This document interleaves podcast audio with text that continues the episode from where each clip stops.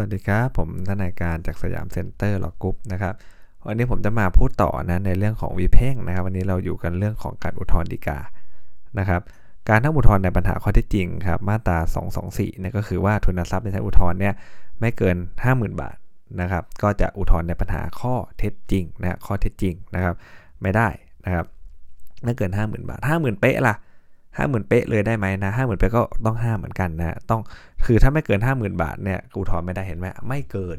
แสดงว่ามันพอดีมันเกินอย่างมันก็ยังไม่เกินพอดีน้ำพอดีแก้วนะมันล้นอย่างยังถูกไหมฮะนะเพราะนั้นเนี่ยถ้ามันพอดีเป๊ะเนี่ยก็ถือว่ายังไม่เกินนะครับ คดีฟ้องขับไล่บุคคลใดๆนะออกจากที่เช่านะครับนะไม่เกินเดือนละสี่หมื่นบาทก็จะอุทธรณ์ในข้อที่จริงไม่ได้เหมือนกันนะครับ ข้อยกเว้นล่ะนะฮะก็คือว่าผู้พิพากษา นะที่นั่งพิจารณาคดีนั้นนะครับทำความเห็นแย้งหรือรับรองให้อุทธรณ์ได้นะครับ หรือว่าอธิบดีผู้พิพากษาศาลชั้นต้น อธิบดีผู้พิพากษาภาคเนี่ยมีคำสั่งอนุญาตให้อุทธรณ์เป็นหนังสือนะครับหรือคดีปลดเปลื้องทุกข์ไม่อาจคำนวณเป็นราคาเงินได้นะคดีที่เกี่ยวด้วยสิทธิในครอบครัว แล้วคดีเกี่ยวกับสิทธิในสภาพแห่งสภาพบุคคลนะอันนี้ก็อุทธรณ์ได้เลยนะครับเหล่านี้ก็จะเป็นคดีที่สามารถอุทธรณ์ในข้อเท็จจริงได้นะครับ ทุนทรัพย์เนี่ยต้องดูครับเรื่อง 50,000 บาทเนี่ยผมอาจจะไม่แตะแล้วนะครับ เพราะว่า เรารู้กันอยู่แล้วนะว่าไอ้ห้าหมื่นคำนวณยังไงนะไม่ได้ดูจากตอนฟ้องนะดูจากตอนที่ว่าศาลชั้นต้นพิพากษามาปุ๊บเนี่ยแล้วมันดิฟกันห้าหมื่นหรือเปล่านะครับอันนี้เราไปทำความความเข้าใจกันเองนะครับ น่าจะเข้าใจไม่ยากเท่าไหร่นะนะครับเป็นเรื่องของการติดใจเรียกร้องนอกเหนือจากที่ตนได้รับตามพิพากษาศาลชั้นต้นนั่นแหละครับนะ ดอกเบี้ยหรือค่าเสียหายที่นำมาคิดรวมทุนทรัพย์นั้นคิดเพียงใดก็แนวคำพิพากษาศาลก็ให้คิดถึงวันที่ฟ้องคดีเท่านั้นนะครับ ที่นำมารวมนะฮะว่าสรุปสุดท้ายแล้วจะฟ้องเป็นเท่าไหร่นะฮะถ้าเกิดหลังจากวันฟ้องเนี่ยเป็นค่าเสียหายในอนาคตนะจะเอามารวมแล้วบอกเออนี่เกิน 5 0,000 แล้วอุทธรณ์ในข้อเท็จจริงได้แล้วนี่ไม่ได้นะครับ เราต้องเข้าใจนะครับว่าทำไมส่วนมากเนี่ยทั้งอุทธรณ์ทั้ง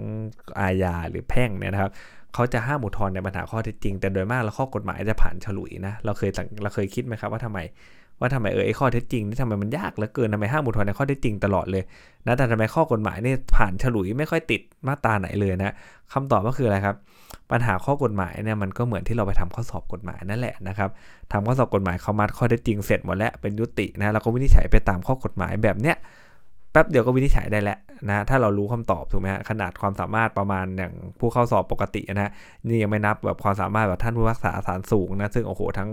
ประสบาการณ์อะไรก็เยอะอยู่แล้วถูกไหมฮะถ้าเป็นปัญหาข้อกฎหมายอะตึ๊บเดียวแป๊บเดียวเสร็จนะครับแป๊บเดียวเสร็จนะครับว่าคดีนี้ขาดอายุความไหมโอ้แป๊บเดียวนะฮะเปิดแป๊บเดียวแหละผมว่าไม่ถึงแป๊บเดียวนะฮะน่าจะไม่ถึง 10 นาทีก็รู้แหละขาดอายุความหรือเปล่า แต่ถ้ามันเป็นความผิดเออแต่ว่าถ้ามันเป็นข้อเท็จจริงอะสมมติเป็นคดีอาญาฆ่าหรือไม่ กระทำผิดจริงหรือไม่โอ้โหแบบนี้เปิดอ่านทั้งสำนวนเลยถูกไหมฮะโอ้สรุปว่าฆ่าไม่ฆ่านะ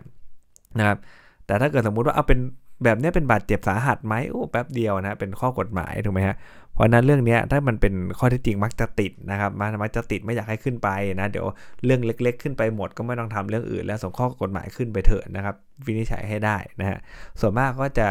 อุทธรณ์กันในข้อที่จริงนั่นแหละนะไม่ก็อุทธรณ์กันในข้อกฎหมายเท่าไหร่นะฮะ กรณีที่อะไรครับ โจทย์หลายคนนี่ฮะเขาใช้สิทธิ์นะครับนะก็หลายคนใช้สิทธิ์เฉพาะตัวนะฮะร่วมเป็นจำเลยฟ้องคดีเดียวกันนะเพราะมีผลประโยชน์ร่วมกันในมูลแห่งคดีนะครับตามมาตรา59 ก็คำนวณทุนทรัพย์แยกกันนะครับทุนทรัพย์แยกกันนะนะหรือว่าจำเลยขับรถประมาทพลิกคว่ำครับผู้โดยสารหลายคนบาดเจ็บก็ต้องคิดแยกกันไปนะฮะหรือกรณีที่โจทย์คนเดียวครับฟ้องจำเลยนะฮะหลายคนร่วมกันนะครับเช่นฟ้องให้รับผิดทั้งนายจ้างลูกจ้างผู้รับประกันภัยอย่างเงี้ยนะครับ แต่ถ้าฟ้องแยกให้รับผิดนะเพราะไม่ใช่ลูกนี้ร่วมต้องคิดทุนทรัพย์แต่ละคนแยกกันนะฮะการขอเฉลี่ยทรัพย์หรือการขอกันส่วนนะครับเป็นคดีที่ขอให้ปลดป้วงทุกเนี่ยอันไม่อาจคำนวณเป็นราคาเงินได้นะจึงอุทธรณ์ในปัญหาข้อเท็จจริงได้เลยนะถ้าเป็นเรื่องพวกนี้นะเรื่องขอเฉลี่ยทรัพย์ขอกันส่วนอย่างเงี้ยนะครับเป็นคดีไม่มีทุนทรัพย์พอไม่มีทุนทรัพย์เนี่ยมันก็อุทธรณ์ในข้อเท็จจริงได้ไม่ต้องห้ามนะค คดีฟ้องขับไล่ออกจากที่ดินนะฮะและเรียกค่าเสียหายด้วยจนกว่าจะออกนะฮะถือว่าเป็นคดีมีทุนทรัพย์ตามราคาที่ดินพิพาทนะครับรวมกับค่าเสียหายรายเดือนนะที่ศาลชั้นต้นพิพากษา ให้กับโจทย์ถึงวันฟ้องนะครับในคดีฟ้องขับไล่ครับจำเลยเขาให้การต่อสู้ว่าที่ดินเป็นของคนอื่นนะครับหรือที่ที่เขาครองของคนอื่นเนี่ยไม่ได้สู้กับของตนเองนะถือว่าอะไรครับไม่ถือว่าเป็นการต่อสู้เรื่องกรรมสิทธิ์นะบอกว่าเป็นของคนอื่นอย่างเงี้ยนะมันก็จะเป็นคดีฟ้องขับไล่ที่ไม่มีทุนทรัพย์นั่นเองนะนะ คดีฟ้องขับไล่บุคคลใด ๆ ออกจากอสังหานะซึ่งจำเลยไม่ได้ต่อสู้ว่าเป็นกรรมสิทธิ์ตนเองเนี่ยก็ต้องไปดูจากค่าเช่านะครับ ถ้าค่าเช่าไม่เกินเดือนละ 4,000 บาท ก็ไม่อาจจะอุทธรณ์ได้ตรงไปตรงมาเลยตาม1 9เอ่อตามมาตรา 224 เลยนะค่าเช่าไม่เกิน 4,000 บาท ก็ไม่อาจจะอุทธรณ์ได้นะครับเพราะเขาไม่ได้สู้กรรมสิทธิ์ของเขาเองนะฮะ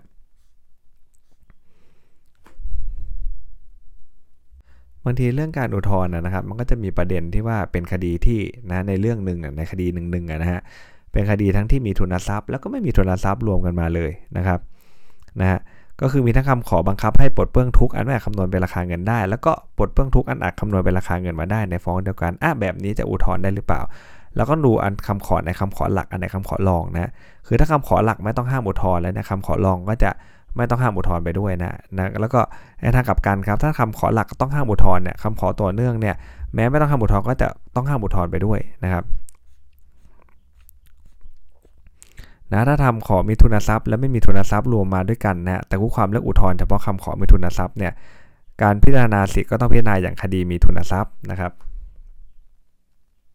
ซึ่งการอุทธรณ์คำสั่งนะครับ ที่ไม่ใช่ประเด็นในแห่งคดีเนี่ยก็ต้องอยู่ภายใต้บังคับมาตรา 224 เช่นกันนะครับ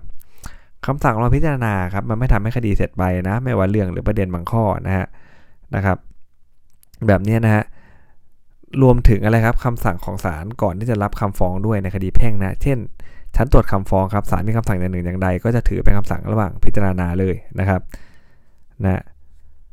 ผลทางการเป็นคำสั่งระหว่างพิจารณาคือห้ามอุทธรณ์คำสั่งนั้นทันทีนะครับจะต้องโต้แย้งก่อนนะนะถ้าคู่ความประสงค์จะใช้สิทธิ์อุทธรณ์หรือดีกาต่อไปต้องโต้แย้งคำสั่งไว้ก่อนนะครับ นะแล้วก็แล้วแต่กรณีภายในกำหนด 1 เดือนนับแต่วันมีคำพิพากษาหรือคำสั่งชี้ขาดคดีนะการโต้แย้งคำสั่งระหว่างพิจารณาเนี่ยคือการไม่เห็นด้วยกับคำสั่งของศาลนะครับ ก็อาจจะแถลงด้วยวาจาเลย ขอโต้แย้งไว้หรือยื่นเป็นหนังสือต่อศาลนะครับเออเรื่องนี้กฎหมายไม่ได้กำหนดนะว่าต้องโต้แย้งทันทีหรือภายในกี่วันนะครับในเรื่องของคำสั่งราพิจารณาเนี่ยจะแถลงโต้แย้งเมื่อใดก็ได้แต่อย่างน้อยต้องก่อนศาลชั้นต้นพิพากษาเออศาลพิพากษาชี้ขาดตัดสินคดีนะครับ กรณีที่ถือว่าเป็นคำสั่งระหว่างพิจารณาคืออะไรฮะคำสั่งอนุญาตให้แก้ฟ้องเห็นไหมฮะคดีไม่เสร็จไปนี่นะครับคำสั่งอนุญาตให้ยื่นคำให้การนะอนุญาตให้แก้ไขคำให้การศาลมีคำสั่งกำหนดให้ผู้ความฝ่ายใดมีหน้าที่นำสืบในประเด็นข้อใดบ้างแล้วนะคำสั่งศาลชั้นต้นแห่งงดสืบพยานอะไรเงี้ยนะครับ คดีไม่เสร็จไป สั่งคำขอเข้าเป็นคู่ความในที่มรณะขอขยายเวลาวินิจฉัยชี้ขาดเบื้องต้นนะฮะคำสั่งอนุญาตหรือไม่อนุญาตให้เลยยื่นคำให้การเห็นไหมฮะกรณีจำเลยขาดนัดพิจารณาครับจำเลยยื่น ขอพิจารณาก่อนศาลพิพากษา ไม่ว่าศาลจะอนุญาตไม่อนุญาตก็เป็นคำสั่งระหว่างพิจารณานะแต่ถ้าเกิดสมมุติว่าหลังจากศาลชั้นต้นพิพากษาเนี่ยนะครับเกิดขึ้นภายหลังศาลมีคำพิพากษาจะไม่ใช่คำสั่งพิจารณา เพราะมันไม่มีการพิจารณาเหลืออยู่แล้วนะครับ อันนี้น่าสนใจนะฮะประเด็นต่อไปนะศาลชั้นต้นมีคำสั่งจำหน่ายคดีไปแล้วนะครับ ต่อมาศาลมีคำสั่งเพิกถอนคำสั่งจำหน่ายคดี อ่าอันนี้จำหน่ายคดีไปแล้วนะแล้วศาลมีคำสั่งเพิกถอนเนี่ยไม่ถือว่าเป็นคำสั่งรองพิจารณาแล้วทำไมล่ะอ้าวก็ศาลจำหน่ายคดีไปแล้ว มันก็ไม่มีการพิจารณาคดีแล้วนะครับต่อมาครับศาลชั้นต้นมีคำพิพากษาให้จำเลยแพ้คดีครับจำเลยขอพิจารณาใหม่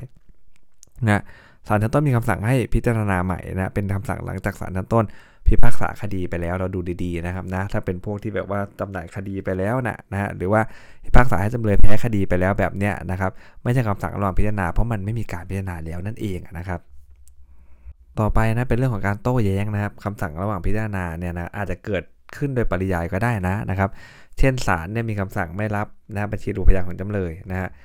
นะครับจำเลยก็ยื่นคำร้องครับแสดงถึงความจำเป็นที่ต้องยื่นบัญชีระบุพยานภายในเวลาที่กฎหมายกำหนดเนี่ยถือได้ว่าโต้แย้งโดยปริยายและไม่ต้องเขียนตรงๆนะฮะ